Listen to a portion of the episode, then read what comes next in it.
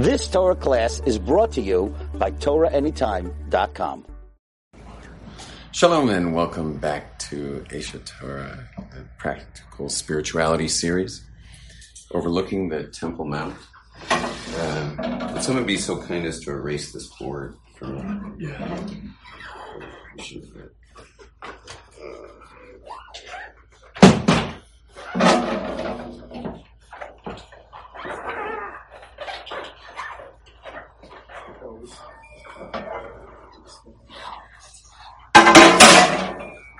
Well, that was an anticlimactic uh, beginning to this live feed, but uh, we, what we're talking about right now is uh, mind expansion. The one thing I need is some water. Is there any water in there? Just because it rings doesn't mean you got to answer. So I'm on the three strike rule. One strikes, your phone's on. Two strikes, you answer. And three strikes.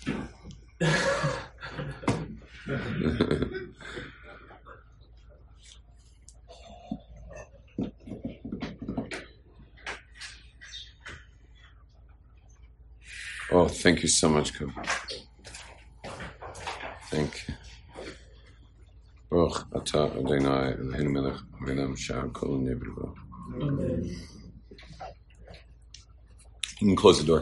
This this guy was handling my uh, my like live online presence. He says that yeah, the first three seconds of your class have to be the best, or else they just skip it as they're going down. How, how do you think my first three seconds have been so far? I don't think I followed the first three second rule today. More explosive. Okay, here we go. Um, we, be, we began yesterday the topic of mind expansion. And um, what we spoke about, just to catch up a little bit, is that is a couple things. One of them is that, what's up, Troy? Sit next to this dude over here in the middle, middle row there. So one of the things we spoke about was how how the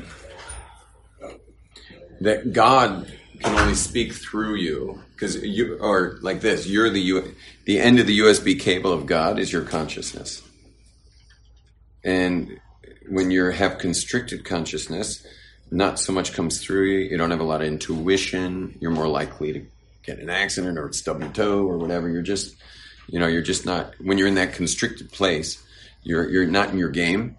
And when you're in an expanded consciousness, so your intuition's stronger and, and you're more likely to experience, um, experience something spiritual, but it really requires it. You can't really have spirituality with a contracted consciousness. Now, that's kind of interesting for us because a lot of us pray every day. Uh, for example, I pray three times a day. And here I'm, why am I praying? Well, there's various reasons why, but one of the things I want to happen there is, is there should be a connective moment. It should be something connective and something spiritual should have taken place. Well, that's going to require me to be an expanded consciousness. And I can't always do that. I mean, uh, first of all, not everyone's a morning person, hence caffeine is very important for prayer.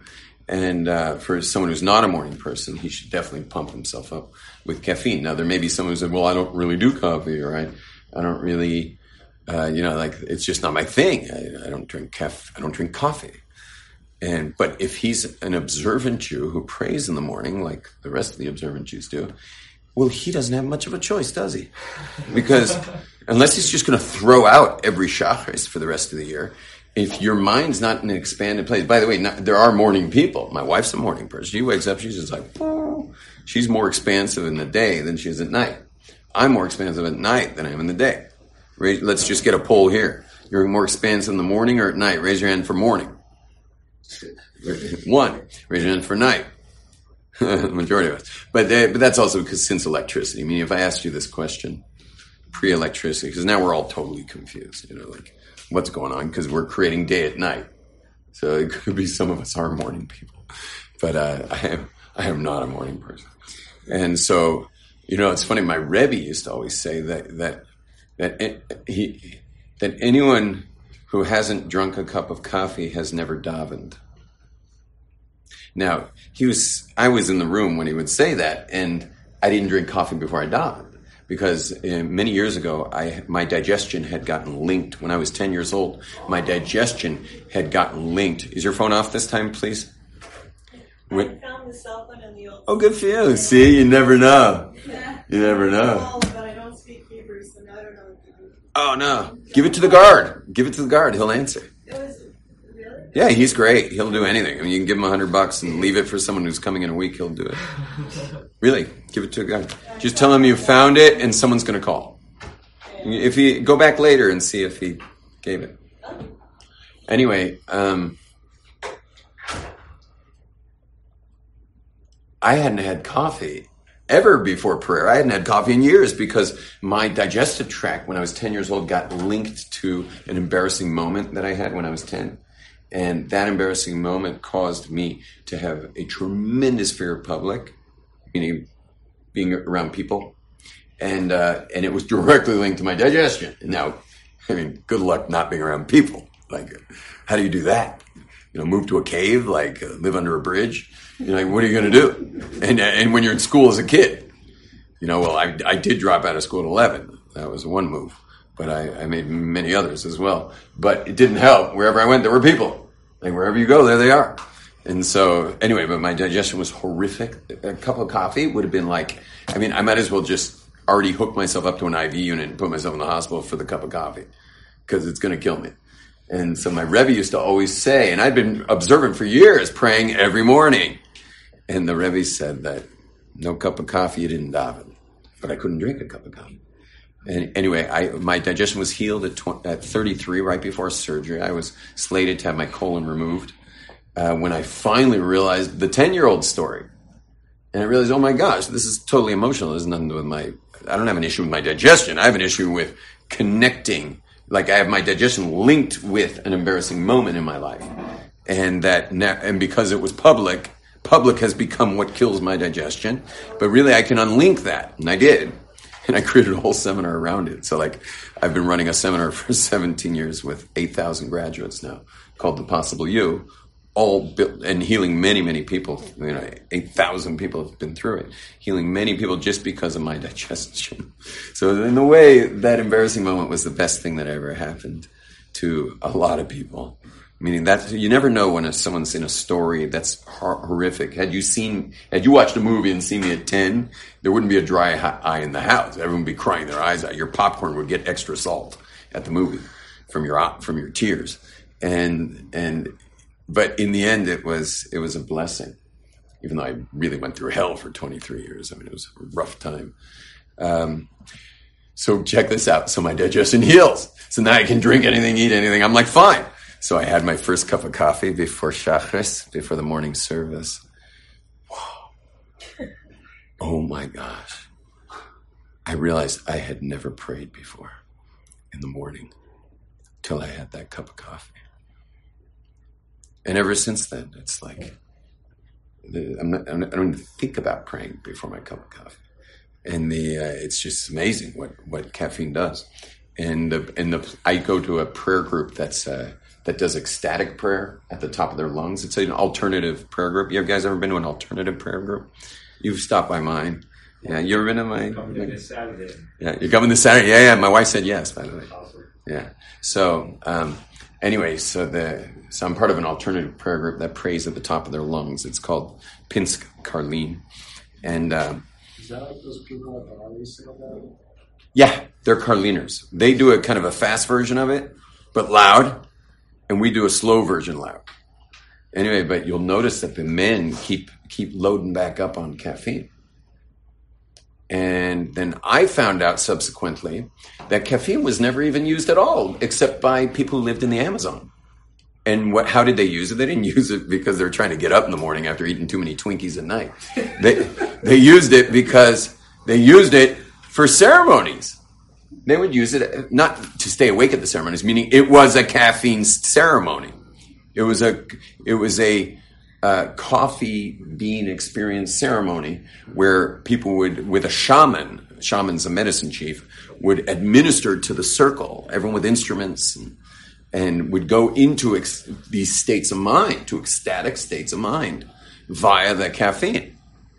Now, like a lot of ancient traditions, oh, by the way, uh, chocolate is also a mind altering drug, and hence you know there's such things as chocolate addicts and stuff, which I'm not at all, but there are chocolate a- addicts out there. And uh, turns out that that was ceremonial. Chocolate was not a food. Chocolate was part of a ceremony, a mind altering ceremony with the instruments in the dark in the rainforest. And people would, excuse me for getting dressed in here.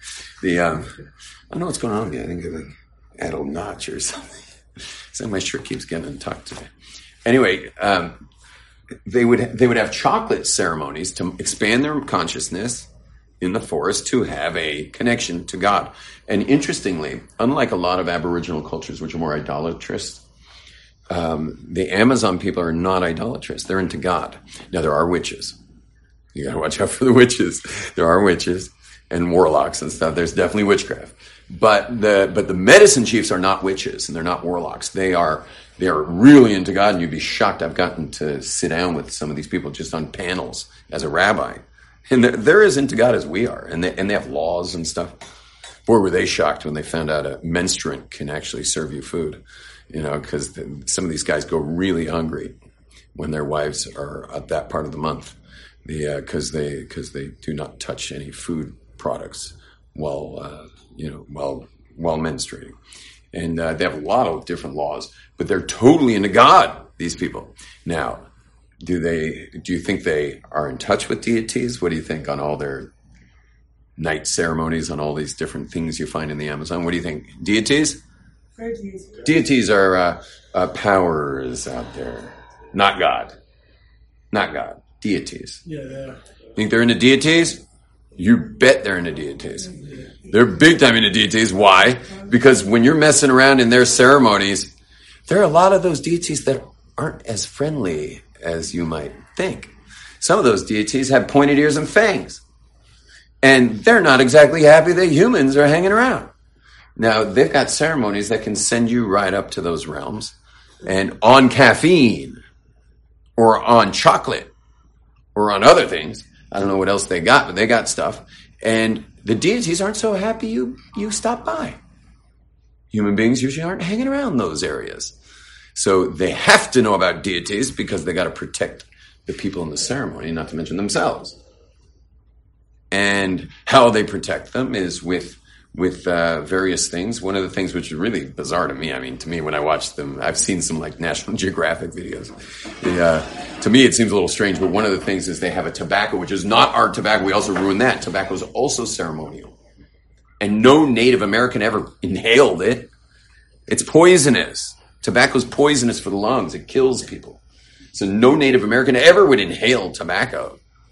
Some of them think, some of them actually feel like it's God's sweet revenge or sour revenge, meaning cancer, for lung cancer, that it's God's revenge on white man. Yeah. Because the white man moves in there, completely demolishes cultures that have been around for thousands of years that are God people. And they come in the name of JC, you know, Mr., you know, the, the, who died for our sins. You know, no greater sin was done than his own followers who went and ransacked God fearing people throughout the, the Americas, North and South Central. They, they, they just wreaked total havoc and destroyed cultures that can never be found again. And, uh, and, and the scariest thing about all the wipeout was the majority of the deaths were not just the murders from all the horrible wars they fought to take land, to just haul more stuff back to Europe. They, um, they actually, the majority of the deaths were from venereal diseases because people who live in the jungles are much healthier people. They don't have our illnesses. Whereas societal people have lots of diseases, as you know, and lots of hospitals, and and uh, and they uh, and they imported the diseases, most of which were STDs, sexually transmitted diseases, and wiped out gigantic you know, whole areas of population just through sexually transmitted diseases.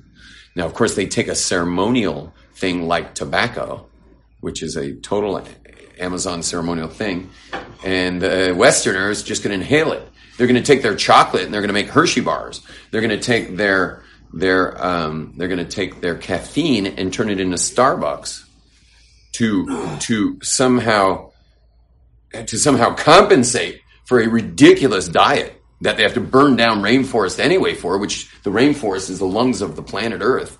They're going to burn down rainforest so that some poor guy who's really malnourished from overeating $1 hamburgers at McDonald's because they need more grazing land, they're going to knock out a bunch of forest and create just grazing land so that some guy can buy a burger for a buck. And then, of course, he needs caffeine because he wakes up in the morning drugged from having overeaten $1 burgers all night. And he wakes up like, how, how else are you to wake up like that? Last night I had the munchies last night.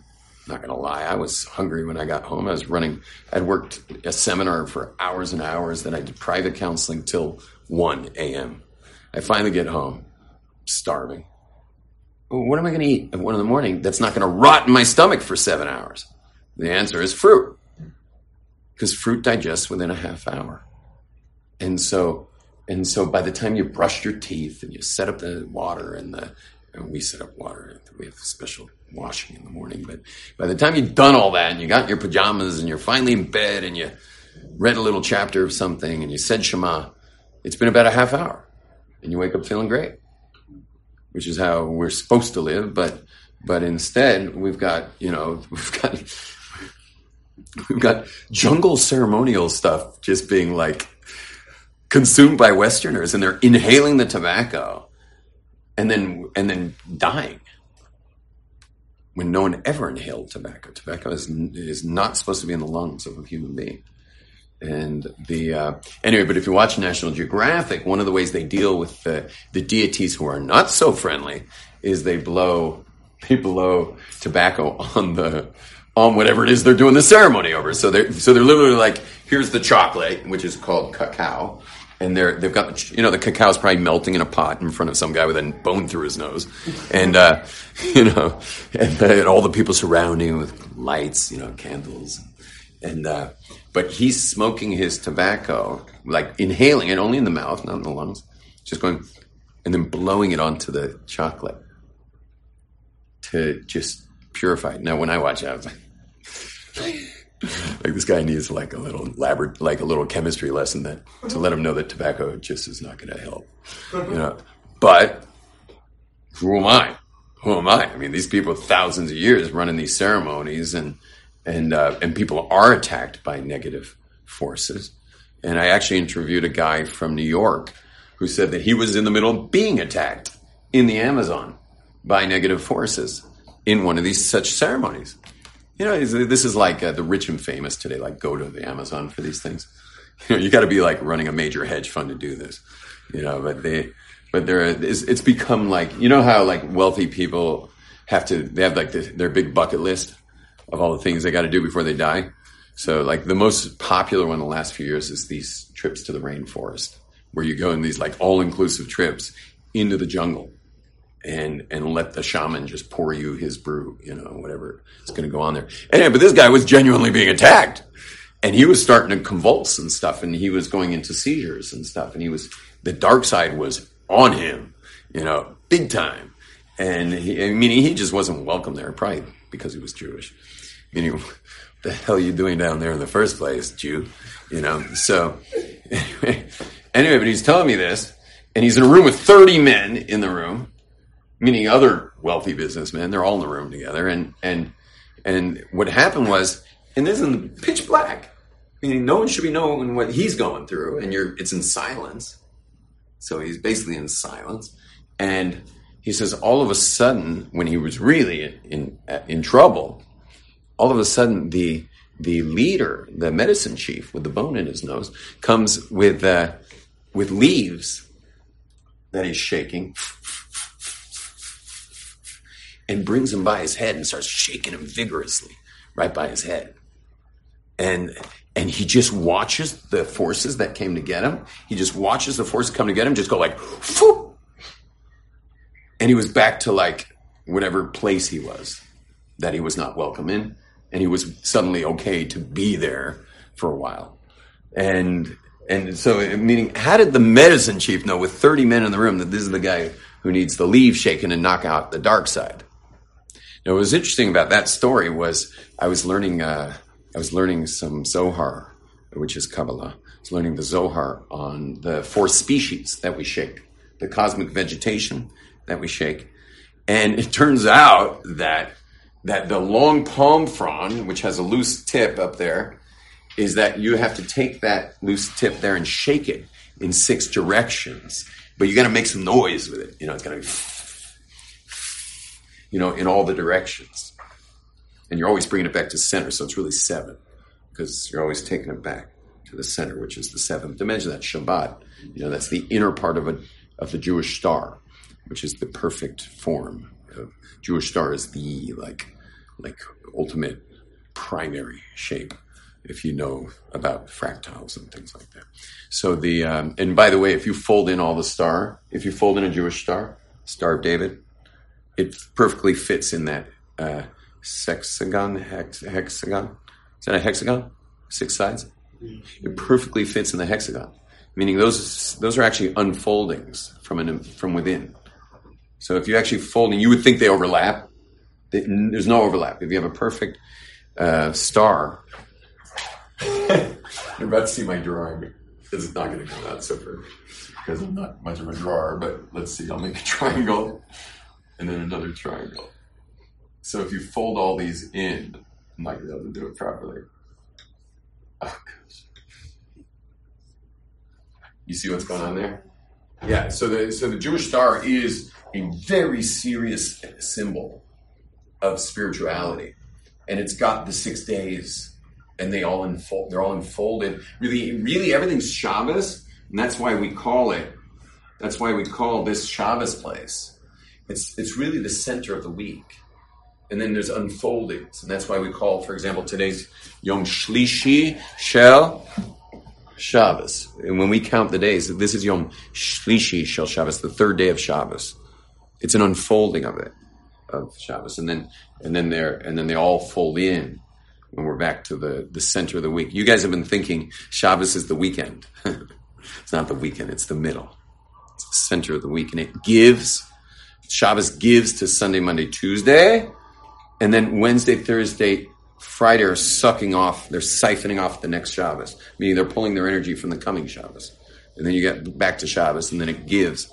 That's why you'll notice those who are praying every day you'll notice that when we sing the song of the day tomorrow, um, they, the last lines are Lechu Neranenah, which is the beginning of Kabbalat Shabbat. The last lines of the of Wednesdays, which is the fourth day, starts with uh, the last lines is the first lines of Kabbalat Shabbat. Why? Because now we're entering into the energy of next Shabbat, because we're going to be pulling from that energy of Shabbat. But everything flows from the, the center, which is Shabbos. Yeah. It's also probably why you can say Havdalah until Tuesday. Right, right. You can say Havdalah till Tuesday. There's one Rebbe who says Havdalah on Tuesday. That's the Rebbe who doesn't sleep, but now does because he had a stroke. But he didn't sleep for over 50 years.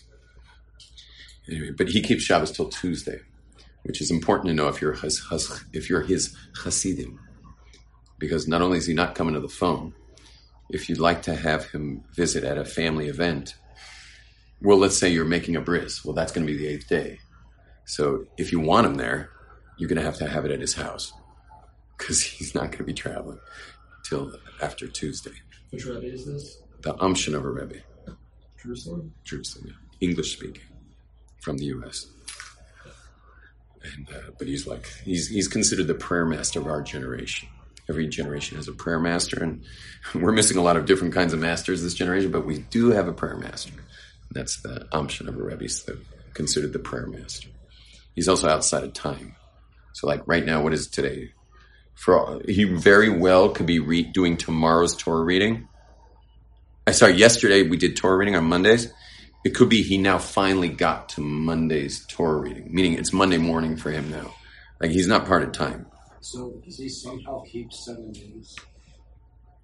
Of of like Jewish schedule of prayer.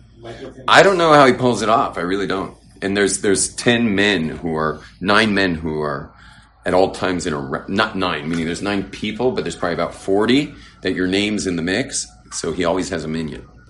So like you can get a you can get buzzed on your phone that we're going to need you there from 3 a.m. Remember, he's not sleeping. for over 50 years. So we're going to need you there from 3 a.m. till 5 a.m. For those two hours, can you please be part of the minyan? Because that's when he'll be at Shachris. Shachris at 3 a.m. till 5 a.m. of the previous morning or two mornings. I, I don't know. I don't know how he does this. Now, it, no, it gets really hairy when you got like Yom Kippur, you can't eat. You know, so what day is he on? Where is he at? And suddenly you can't eat. You know, you know, it's not so simple because he has to keep the Torah, meaning he can disregard time. He can. We're not allowed to. No man's allowed to ignore the rabbis when it comes to time, except for him. And he can disregard time rabbinically, but he can't disregard the Torah, uh, time Torah, uh, Biblically. biblically. He can't. He can't ignore time biblically. So, for example, Passover night, like he can't be eating a sandwich. Yeah, he could be eating the Hillel sandwich. That's about it. Okay, now um, where are we at? Where I'm talking about a million things at once. So I'm studying the Zohar on the fourth species, and it's talking about the sound of the tip of this palm frond that we're shaking. And it explains the reason why we shake that palm frond is because it pushes out the dark side, meaning all the forces of evil that come in to get us, not just because we're doing this super powerful mitzvah, which they're not happy about, but also throughout the year, because that's why we're doing it seven days. Anytime we do something seven days, for the whole year. You're in a sukkah with joy for seven days, the whole year. Okay, that's for your whole year. Everything we're doing, you're lighting Hanukkah candles there. It's eight days, but if it's going to hit seven, that's a, a year of light. Okay, everything with sevens is for your year. You, a lot of people will ask you, like, like in Hebrew, they'll say, "Ech um, ech haya um, um, um, sukkahs." Like a friend will say, "How was sukkahs?" And you, what you say back to him is not how was Sukkot. Lo ech haya not how was Sukkot. Ech nichnas Sukkot. How did Sukkot go in? Meaning, Sukkot is a download. Those seven days are a download of joy. In a month and a half, we're going to have a download of light. Purim, we're going to have a download of stuff that would take me five hours to explain. Purim's really intense. Um, it's just one quick day, but it's whoa. And then uh, Pesach's a download of freedom. Shavuot's a download of Torah. These are downloads of our year. We're picking things up. This is why I always tell people that when it comes to studying Torah in Israel, which you guys got to do, sorry about you on the screen, unless you're watching this here, um, that, that studying Torah in Israel for people who didn't grow up keeping Torah, I tell them that, that, that you got three weeks of essentials is to get your head on straight, which I call worldview. Anyone who sits in this class for three weeks knows more than a reform rabbi when it comes to how we look at the world. When I don't know current event, whatever's going on right now, uh, you got the you know the the green world. That's the post '60s millennial, you know, egalitarian feminist, you know, uh, gender neutral. Uh, racial politics. I don't know what you call the thing, but uh, today they're calling it green. By the way, so if you ever heard someone talk about green, that's that's it's kind of gotten this nickname now, just to because it's just got too many words, the whole thing. But uh, but if all if you're in this class for three weeks and then you go back to wherever you're from, and now you're getting more pressure from all that world, which is the whole media, it's all the all the academics of universities and stuff. It's all the high schools and everything. It's it's just being shoved down your throat by by the the liberal left. All you need is three weeks here. You come back and you're just like you just you're made of Teflon. You're just made of Teflon. Like like you'll be back wherever you're from. You're just like it means nothing to me. Like I I'm, I am not that and that doesn't mean anything to me. Now, in three weeks, you're not going to be able to answer them if you got an argument. You're not going to be able to fight back. But at least you're Teflon now. It just slides off. You know, it just it's you're non-stick for all that stuff they're going to try to shove down your throat out there. And you should know that it, if God forbid they don't stop it, meaning if it doesn't end quickly, it will be death and destruction. And I can explain to you why, not just using Stalin as an example, because he was in that camp and more people died as a result of that camp through Stalin than maybe perhaps some any period in history. So it's absolute death and destruction where that leads. But a lot of you might say, "Well, no one's going to death and destruction. Everyone's like, plant, everyone's pinning daisies on your shirt, man. We're all the same. We're all one." You know, like no, doesn't sound like death and destruction to me. It sounds like love. Except what?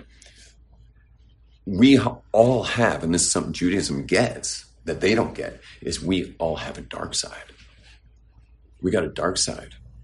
And that's what kind of this class has been all about. We spoke about dark side that's not you, it's dark side that's kind of PO'd that you showed up with your four species. Okay, we got dark side after you for that. We got dark side after people in the Amazon for, I don't know, eating chocolate.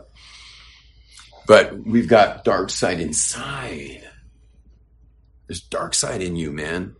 Any of you think you couldn't be? I mean, you're Jewish, so probably not. But any of you couldn't don't think don't think you couldn't have been a part of Stalin's death camps as an officer running the camp.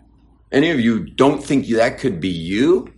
Means you're the most dangerous person in this room because that means you're denying your dark side. And that is really this, this secret danger of the liberal left is that n- there's no dark side. Please don't give my kid a grade anymore. Don't let them feel bad about themselves. They should only feel good about themselves. There should be no more bullies. We're not going to educate kids how to deal with being bullied. We're just going to eradicate mean tyrants. We're going to make everyone equal. Everyone's got to feel good. No one should make more money because he happens to be better at brain surgery. Whereas you all know, no, throw as much money as you can to people who are smart enough to open a person's brain. Because if they're operating on your father, you want the guy who was best for it. And you want to throw money at people like that. You want to make people want to do that job if they're that smart. Because uh, if I were that smart, I would not want to do that job. But start throwing money that way, maybe I'll be willing to touch the inside of people's brains all day. You want to throw money on those people. But no, it's not equal. And so what happens, they deny the dark side. They don't want to say there's such a thing as dark side. And this is all you should know. It's all outcome back to the mind expanding substances. This is all a direct outcome of when those plant medicines, including the chemical compounds of LSD, hit the streets of the US. And people realized, hey, wow. I mean, it's kind of like Shema Yisrael. They're all like, wow, it's all one. It's all one. We're all the same. We're all equal. And so they took what should have been the nicest message in the world because we're all about that message. We don't need the drugs, but we've got the message. We know we're all the same. We know we're all equal. But at the same time, Judaism clearly distinguishes skill sets. You're really good at something or you're particularly smart. So we want you to be making more money than someone who's you know, a little more going to be building homes with a hammer and nails. We want you making more money, even though you seem to be doing less. But there's things that we need you for, and we want you making more money. And we want the most qualified people doing the most difficult tasks that require, you know, intense amounts of intelligence, lots of intelligence. But these people in the 60s, the hippies of the 60s, who basically have inherited Western Civ, and they're also in Western Europe. These people inherited the 60s are are they took the good lessons, but they forgot they don't have Torah. They don't have this understanding. And by the way, if you do have this understanding, they will vilify you. You are the villain. Jews today are the villain of these people. These are the people behind BDS which is just a, a, a veiled version of, of Nazism. That all we've done in the state of Israel is help these people. They wouldn't have cell phones if it wasn't for us. And their big, uh, you know, their their automated cars they're so excited about. Like, good luck doing that without Israelis having your car drive itself. You know, they're they're happy to use our products, but when it comes to to what they inherited from the '60s, a total washout, total washout of the and a misunderstanding of the oneness of all of us due to chemical compounds that went into their bloodstream at rock concerts. And to the point of not recognizing the dark inside. Because they're really, when they're on those things, there's no dark inside. It's good. It, it's good. Those chemicals are good for just letting everything be light. And you come out of that experience and you feel like your dark side's gone. But it's not gone.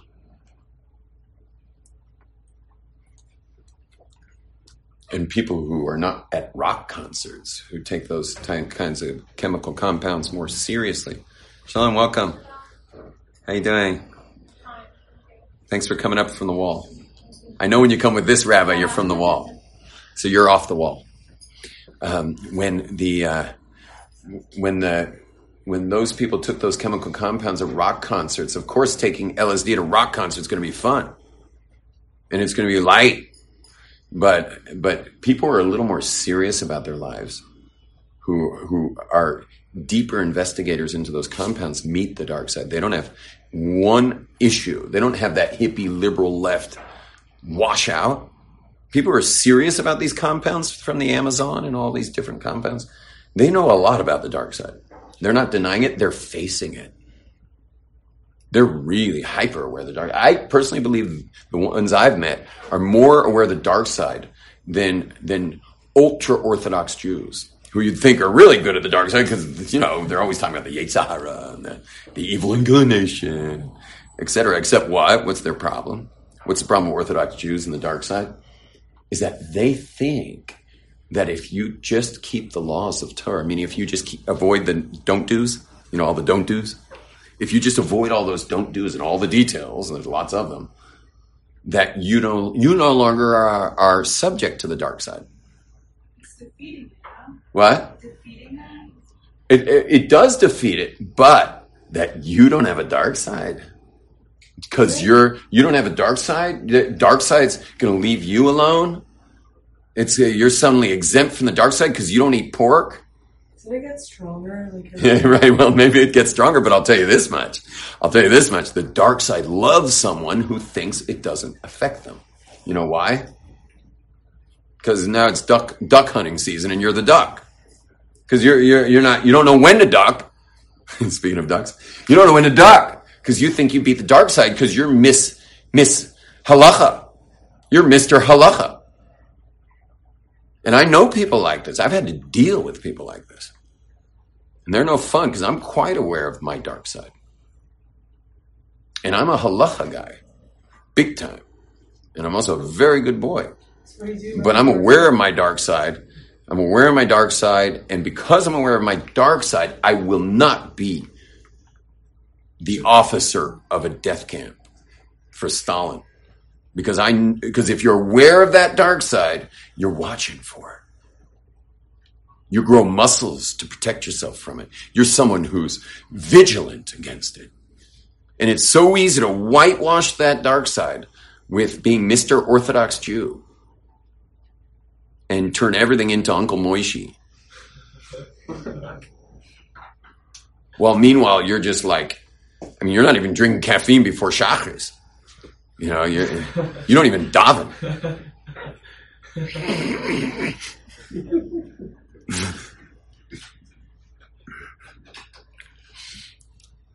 You don't believe there are certain people that can destroy it completely?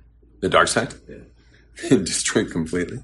Um, there have been individuals in the past, and there may be in the future such people.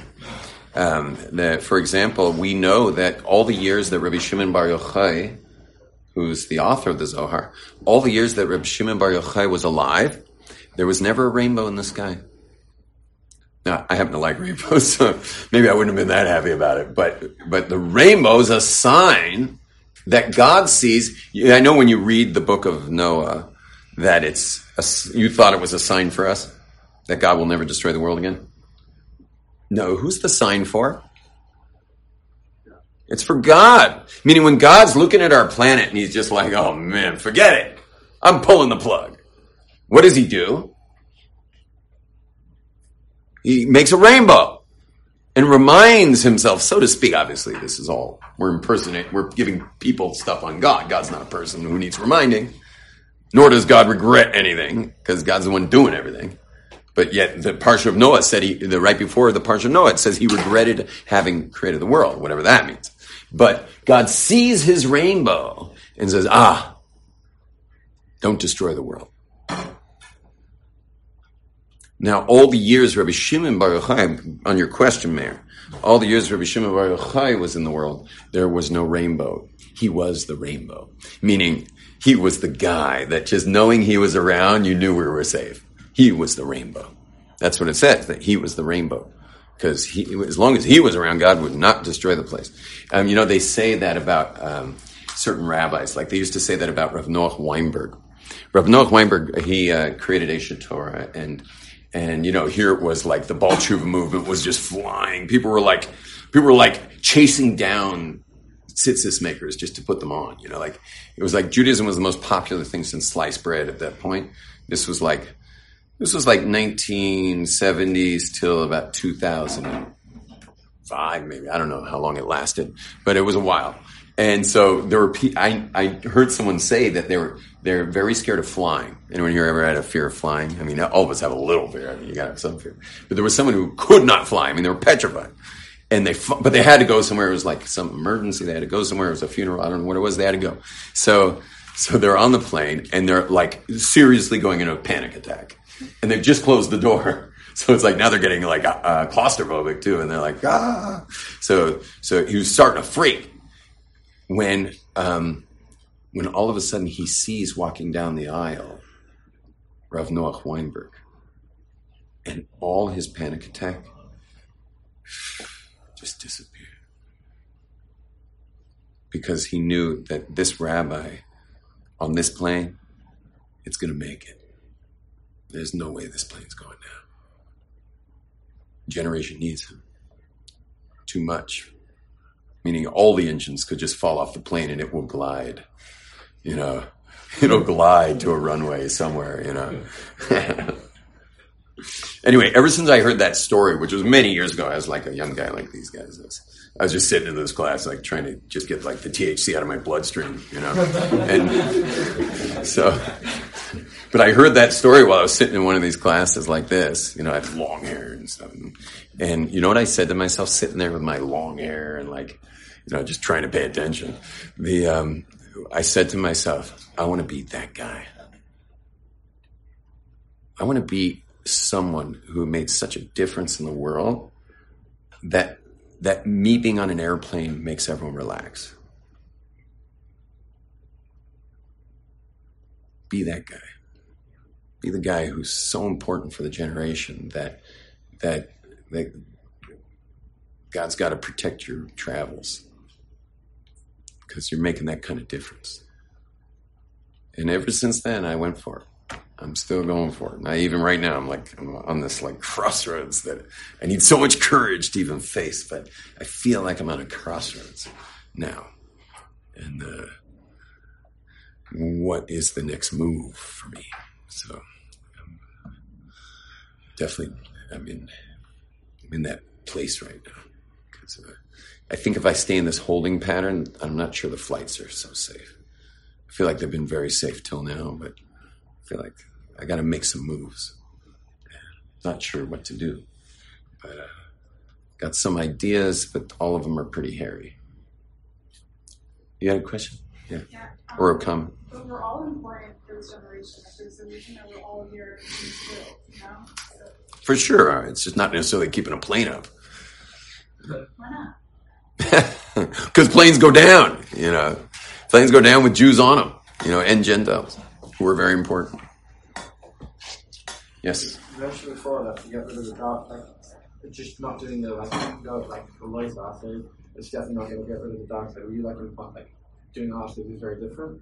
Doing what? Mitzvah acid is actually very different to that. Like it does help get rid of it. No, um, it's an interesting question. He asked if the positive commandments get rid of dark side, and the answer is They don't. They uh, actually invite it. like, for example, the mitzvah of doing the lulav. That invites dark side. Now, some mitzvahs invite more than others. Like, for example, um, prayer is a little more dangerous. So that's why there's certain parts of prayer we flip to Aramaic. Why? Because the because the, the all those deities throughout the world, meaning all those beings out there, that tr- they their job is just transmitting. They transmit like, how do you think you're in a room right now? We're only in a room right now because God's saying, for example, let there be, you know, earth upon the water, and that created minerals, and hence we're in this cement steel reinforced building. He also said, let there be vegetation upon the earth, and that's how I'm wearing cotton shirt. That's how there's wood on this board, and there's wood paneling back here.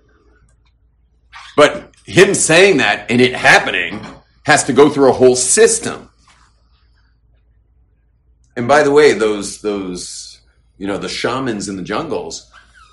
I asked you, do you think they're into deities? And the answer is, you bet they're into deities. And then I, They also have to go through a system. they're going through systems. So is the ones in India and all the different Aboriginal leaders are going through the system. Rabbis are going through Oh yeah. systems. So what I was going to say is, you think they're into it?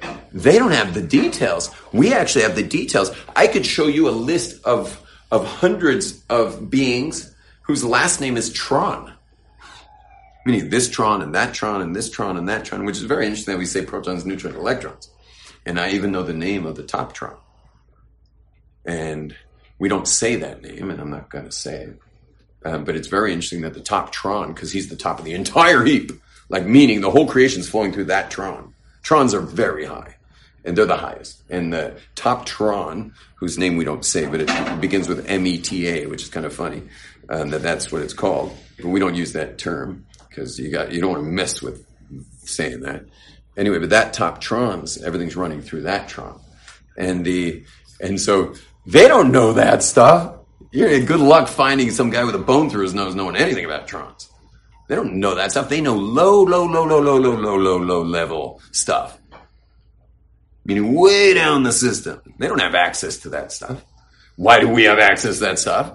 Because when you're when you're eating, you know, whatever, drinking chocolate brew or the caffeine brews or all their other brews, which are probably stronger, I'm sure, you're you're going down up. So you only get to know the ones that are down below. Where do you think prophecy comes from? Down up or up down? Prophecy. Up, down. Prophecy's up down. Well, our whole tradition, the whole tradition of Israel, is an up. We're an up down tribe. We're the only up down tribe, and that's why we're not into ingesting things. Right? We don't ingest things. I mean, besides coffee in the morning, obviously. But just kidding. We're we're not ingesters Meaning ingesting things to get to a higher level. to move up the system. Right. We're trying to bring this system. We're we're like, Yeah. I want to get myself so cleaned out spiritually that God starts talking through me up down. And I want to know enough Kabbalah that I'm able to access the trons and start, you know, moving around those places where, you know, that's like serious sci-fi thriller. Go into those areas. But we know the stuff because the rabbis wrote it down when the Romans were after us. The rabbis are like, we better start writing quick because this ain't going to last long. Meaning, this kind of information is going to be disappearing really quickly with what we were going through because we had a full Holocaust. Second Temple destruction of the Romans was a full on Holocaust. And even worse than the one under the Nazis because that Holocaust came with losing our nation, losing our temple, losing all the secrets and everything we knew from Sinai. And so they just were like, right, right, right, right, right. And they just started writing.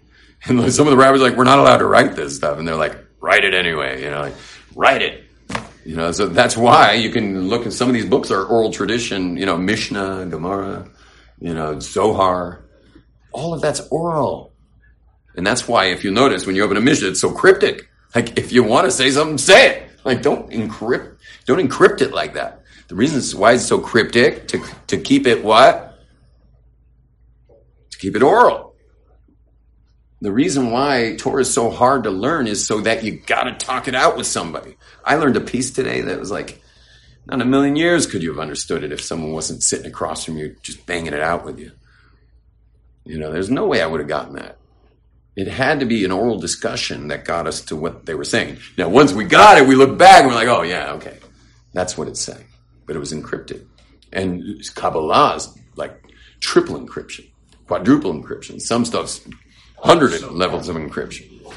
You know, they had a rule for Ashkenazim that you had to be 40, know all the Torah, and like all these rules before you could read that stuff.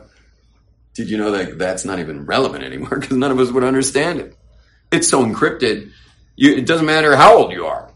You, you'll never, you can't comprehend it to be a danger to yourself or others. The problem was there was a time where even young people had that level of scholarship that they could read really dangerous stuff and then be of danger. Today, that's not good luck. You know, like good luck comprehending any of it. You can't understand a word of it. And you, and, and this with translating each word, I mean, I can read Aramaic. I can translate the words of a lot of this stuff. I can even get the whole sentence, you know, uh, translated. What it's talking about, God knows. So it's hardly dangerous. So even the 40 year old Kabbalah uh, restriction us that only Ashkenazim embrace, Sephardim are like, forget about it. You know, like, we're not into that. You know, like we're not banning Kabbalah. I mean, it's like, what is that? You know, like it's like a prohibition. But the Ashkenazic community was reeling from a false Messiah who had duped the Jewish people into believing he was the Messiah using God's names. And and it's not witchcraft, but he was using God's names to do stuff that was causing Meaning, I didn't say witchcraft. I said witchcraft. which ended Kabbalah yeah. for Ashkenaz, at least in the general population, stayed in the scholarship. Okay, now uh, we're basically going to wrap this baby up. It's just that uh, there was one more thing I'm in the middle of that I had to wrap up. Um, how do we get on this? We're talking about writing it down, write it down the trons.